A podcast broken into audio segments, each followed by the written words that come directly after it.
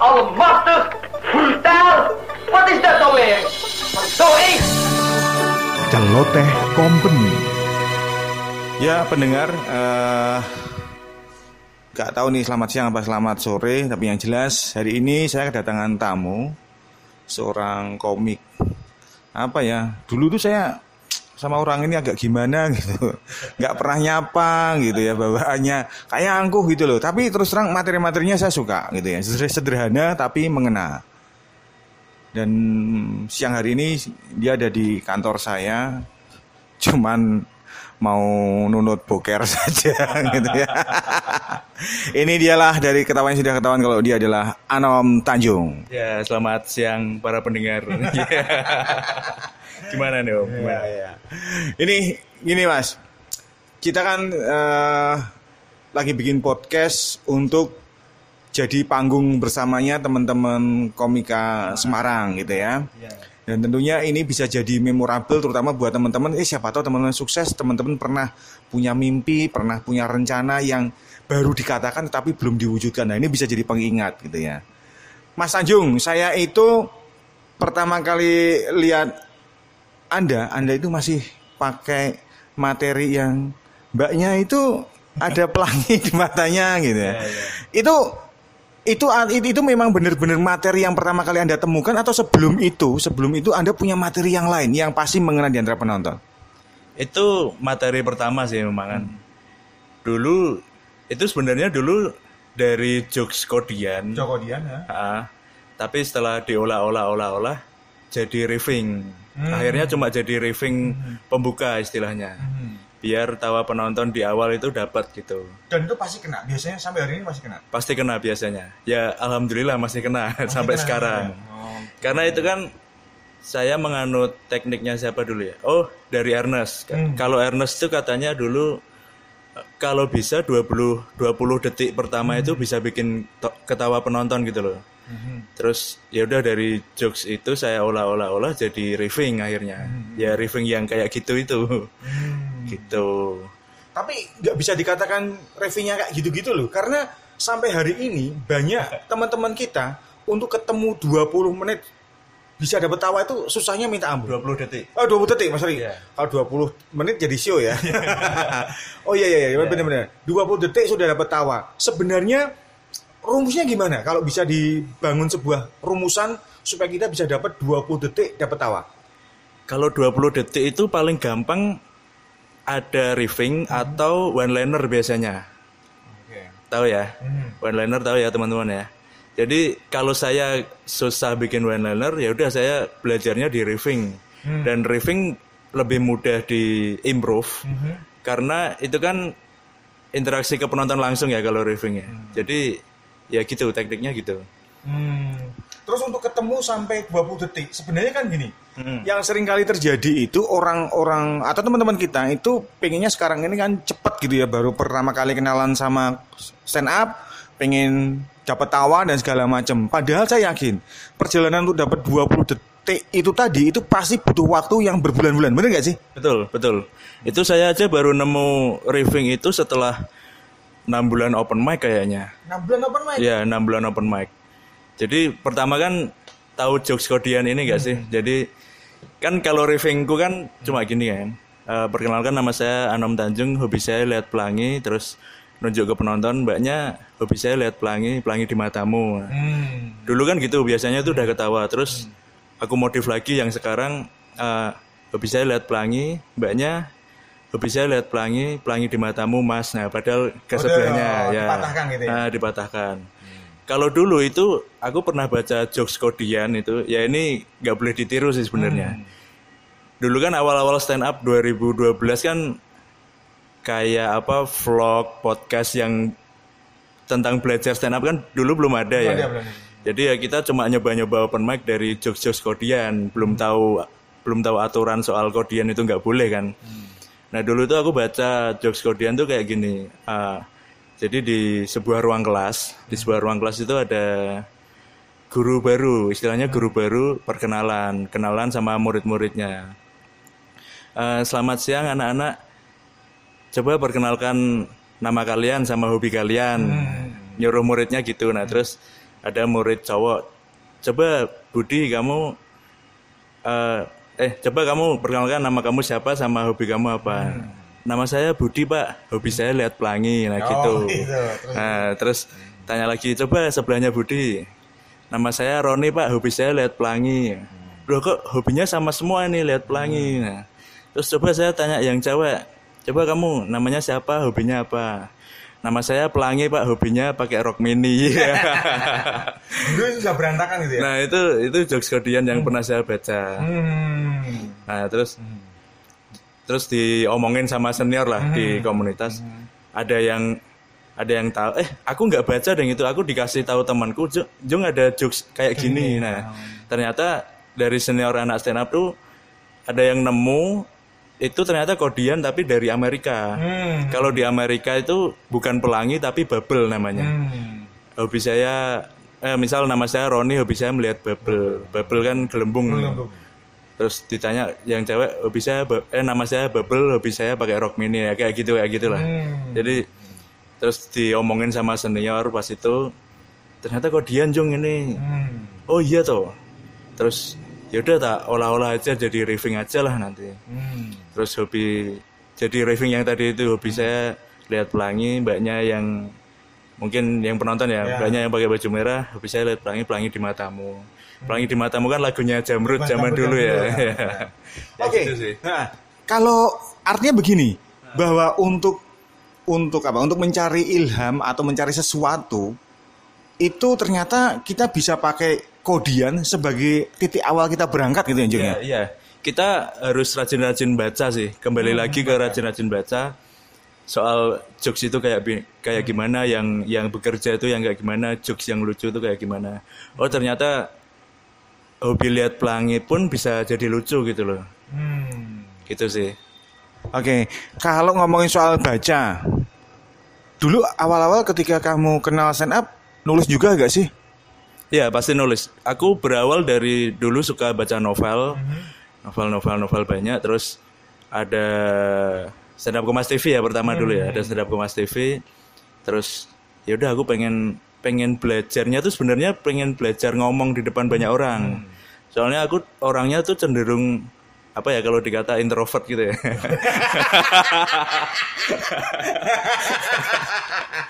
ya dulu tuh aku orangnya pemalu gitu. Tatapan sama Om Agung gini mungkin malu dulu.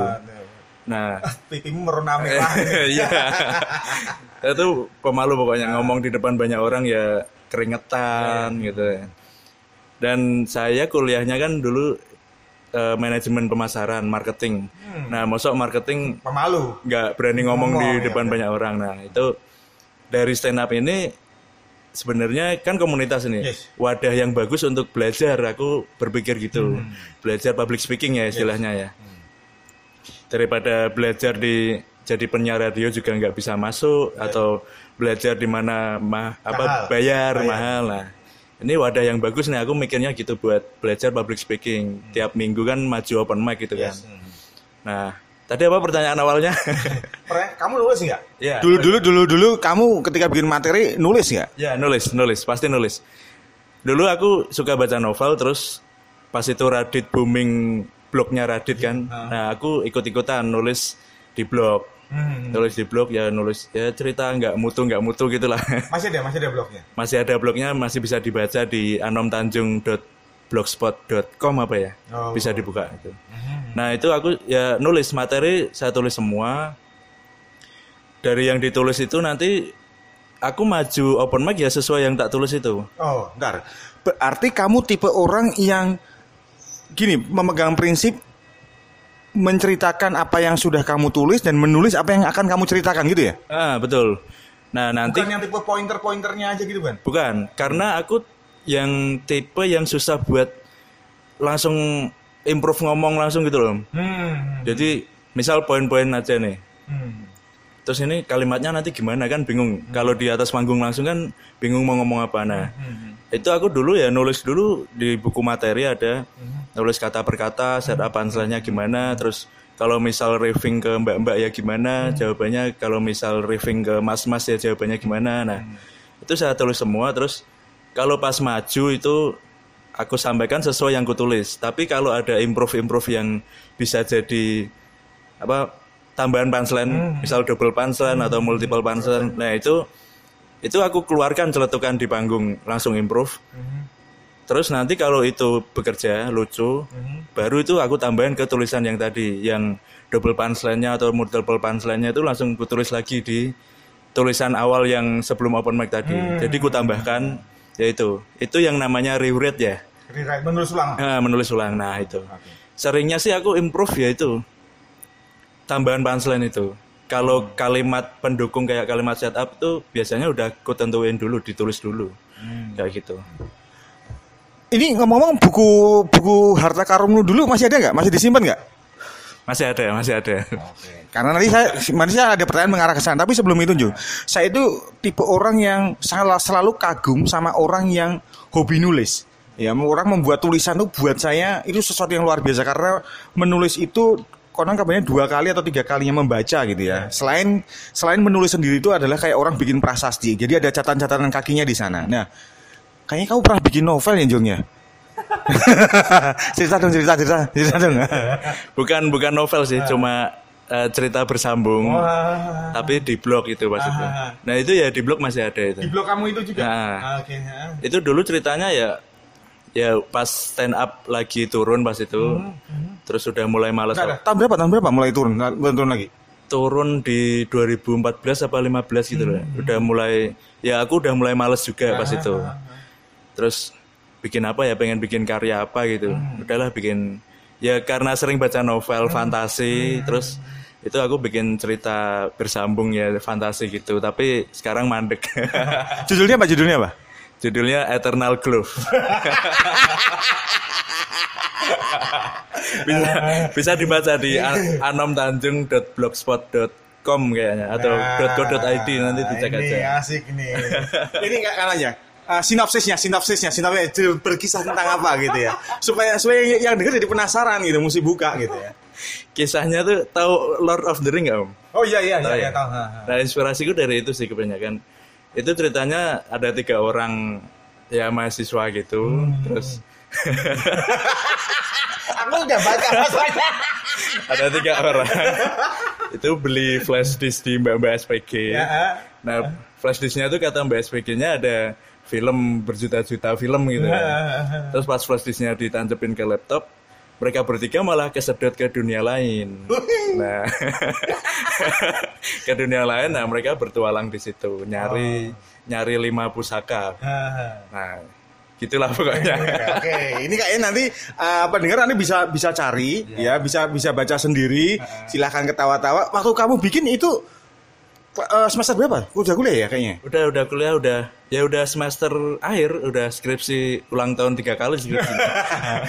Kalau boleh tahu nih Jong, waktu bikin itu, sekarang pernah kamu buka, kamu baca lagi nggak? Kalau kamu buka, baca lagi, apa kesanmu terhadap karyamu itu? Kesannya ya bagus. Menurutku itu karya tulisanku yang paling bagus sampai Oh, ya? saat ini. Oh, ya? iya, Serius, serius? iya, ya saya bangga sama tulisan saya sendiri.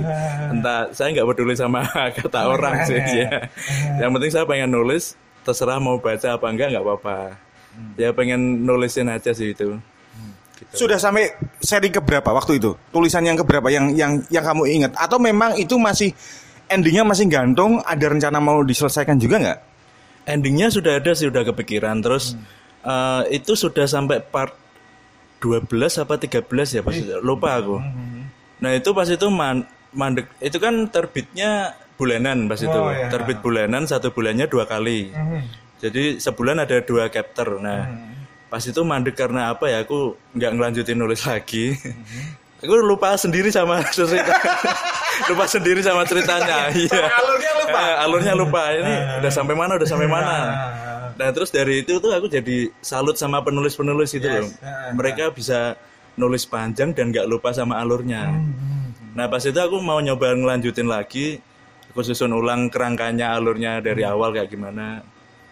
Udah nggak masuk, udah nggak feel feelnya feelnya udah hilang gitu loh. Gitu sih. Hmm, ya, ini ini sesuatu yang bagus gitu ya. Kalau eh, pendengar dengar dengarkan celoteh company kali ini, Anda bisa membayangkan betapa sulitnya untuk apa? Untuk membangun suasana dan kemudian menulis ulang lagi setelah kita setahun. Aduh, berapa lama sih berhentinya jeda antara yang terakhir dengan keinginan kembali pengen nulis? Setahun lebih kayaknya itu. Oh, sama lebih Nah. gitu ya. Pas itu, oh iya pas itu mandek karena aku udah mulai fokus skripsi. Hmm. Jadi ya aslinya nulis skripsi kan cuma satu jam dua jam ya, tapi ya nggak ada mood buat nulis ngelanjutin Lanjutin yang gitu. Eternal Groove tadi itu. Nah, ini nih gini nih. Cita-cita komik itu kan ini melompat lagi jauh ya. Nah. Pengen bikin punya show sendiri. Seorang Tanjung sudah berapa kali jadi opener? Jadi opener berapa kali ya? Ah, sebutin aja, sebutin aja sampai ingat-ingat. Kemal pertama, Kemal. Kemal show-nya Kemal yang Absurd Tour Tahun berapa itu? tahun 2012. Tahun 2012. Itu enam bulan setelah aku open mic pokoknya. Hmm. Terus Kemal itu 2012 terus ada show lagi di Semarang itu show-nya Kemal juga. Eh, bukan ding anak undip bikin show bintang tamunya Kemal. Itu aku opener juga, berarti dua kali ya. dua kali. Terus luar kota dihitung juga nggak? Oh, gitu. Pokoknya semua. Terus eh, pas itu ada teman-teman komika Solo itu bikin show tiga orang. Itu manggil dari Semarang satu sama Salatiga satu. Itu openernya. Jadi openernya dari Semarang sama Salatiga. Yang Semarang itu aku sama Salatiga kalau teman-teman tahu Sadana Agung itu. Oh, Nah, itu. nah, Sadana Agung belum terkenal lah. 2013 itu kayaknya. Oke. 2013 terus eh, terus di Pekalongan Pekalongan itu komunitasnya bikin show Hmm. eh, bintang tamunya siapa ya Denny Gitong apa ya Hmm. itu aku opener juga 2014 kayaknya 14. terus habis itu nah itu habis 2014 ke sini itu aku males karena mau ngelanjutin skripsi terus sama fokus di band juga yang band Ramaido itu ya tahu ya ya Yang, yang sangat-sangat terkenal. Iya, yang sangat terkenal, yang albumnya nggak keluar-keluar. Udah rekaman loh padahal. loh. nah itu aku udah lama nggak open mic terus eh, 2017 ya MLE muncul 2000 berapa ya? 2017 ya kayaknya 2017 2017. Oh ya benar ya. 2017 MLE muncul. Wah ini aku seneng banget nih MLE muncul pertama itu aku seneng karena yang dark-dark gitu kan materinya kan. Terus aku pas itu punya pikiran ini pasti kalau MLE booming Mhm. dia pasti nanti show keluar kota nih pasti tour keluar kota. Nah itu aku mulai nulis lagi, mulai nulis lagi bikin materi yang ya setipe sama MLE yang dark gitu, yang saru-saru gitulah ya. Nah Oh, terus artinya waktu waktu dulu komunitas bikin apa? Bikin audisi itu kamu persiapan bener-bener ya? udah siap itu. Jadi audisi keluar, nah ini materiku udah siap. Oh. Jadi teman-teman teman-teman sekomunitas kan nggak mikir sejauh itu ya. Wih. Ya nggak tahu ya. sombong. sombong, sombong, sombong. Enggak, bener serius. Saya pikir saya pikir gini, saya pikir itu waktu itu kamu cuman ini Jung, cuman iseng-iseng saja karena Hmm. kayak kebiasaan tempat kita kan ditanya piye, Hmm, Mas, Bu aku rak siap. Iya, iya. Wah, ternyata kamu sudah menjawab bener-bener ya? Ya, aku aku mikir gitu pasti karena di Indonesia kan yang sesuatu yang booming itu pasti bakal digodok terus sampai booming terus. Nah, terus ini MLI kan komunitas stand up, istilahnya dari orang-orang stand up. Orang-orang stand up pasti nanti bikin tour juga mereka. Nah, ternyata bener kan itu Januari 2018 dia bikin tour di, di Jawa Tengah ya. Di Jawa Tengah.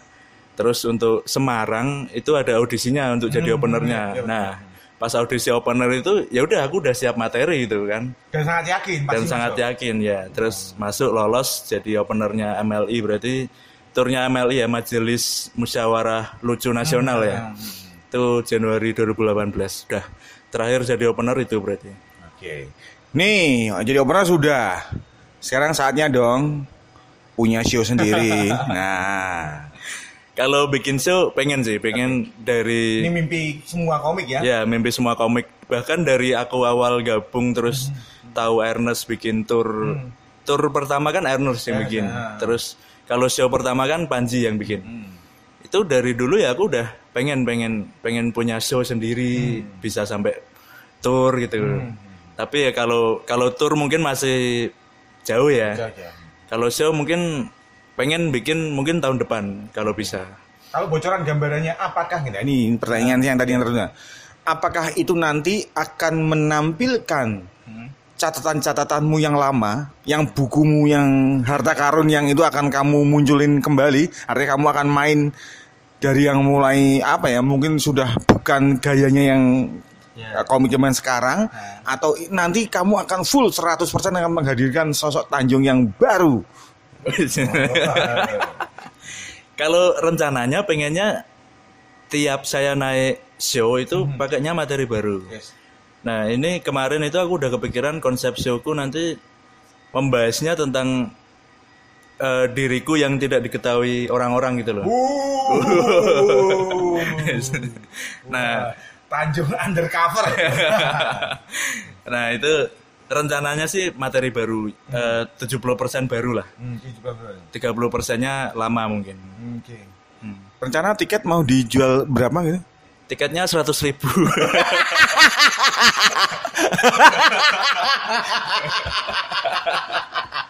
Bagus. ya tiket 100 ribu, VIP-nya 250. Enggak enggak mungkin mungkin dijual terbatas nanti. Aku pengennya sih penonton ya penonton minimal 50, maksimal mungkin 150 orang aja lah. Terus tiketnya mungkin dari 50 ribuan Oke. mungkin atau bisa lebih murah. Enggak, karena menurut saya gini Jung, tiba sudah saatnya komik-komik eh, ya paling enggak kita apa komik-komik Semarang itu mulai menaikkan harga lah. Artinya Iya. kita kita bukan lagi bicara soal apa besaran angkanya, tetapi ya memang karena kan proses nulis itu kan kalau bukan kita siapa lagi yang mau ngargain gitu. Iya, betul. Jadi nanti buat yang dengar kalau suatu saat Tan- eh, Tanjung bikin Dibeli ya. dibeli ya, jangan cuma minta diskon. ya apalagi kalau konco dewi leboki rawis bukan di sana ya. Intinya bukan di sana. Jangan minta harga teman ya. Ya, teman macam apa yang minta harga murah? murah. ya. Harga teman itu nggak ada, yang ada itu harga minta diskon. gitu, iya betul betul. Oke, terima kasih Jung ya, makasih. Udah, gitu aja. Gini aja, gini aja. Nanti kapan-kapan kita eh, ngobrol-ngobrol lagi. Oke, sampai ketemu di Celoteh Company berikutnya. Ladies and gentlemen, may I have your attention? Bangsat, rampok, geladak. Ini kali lu mampus ya. Dengarkan episode lainnya Celoteh Company. Hanya di sini. Bang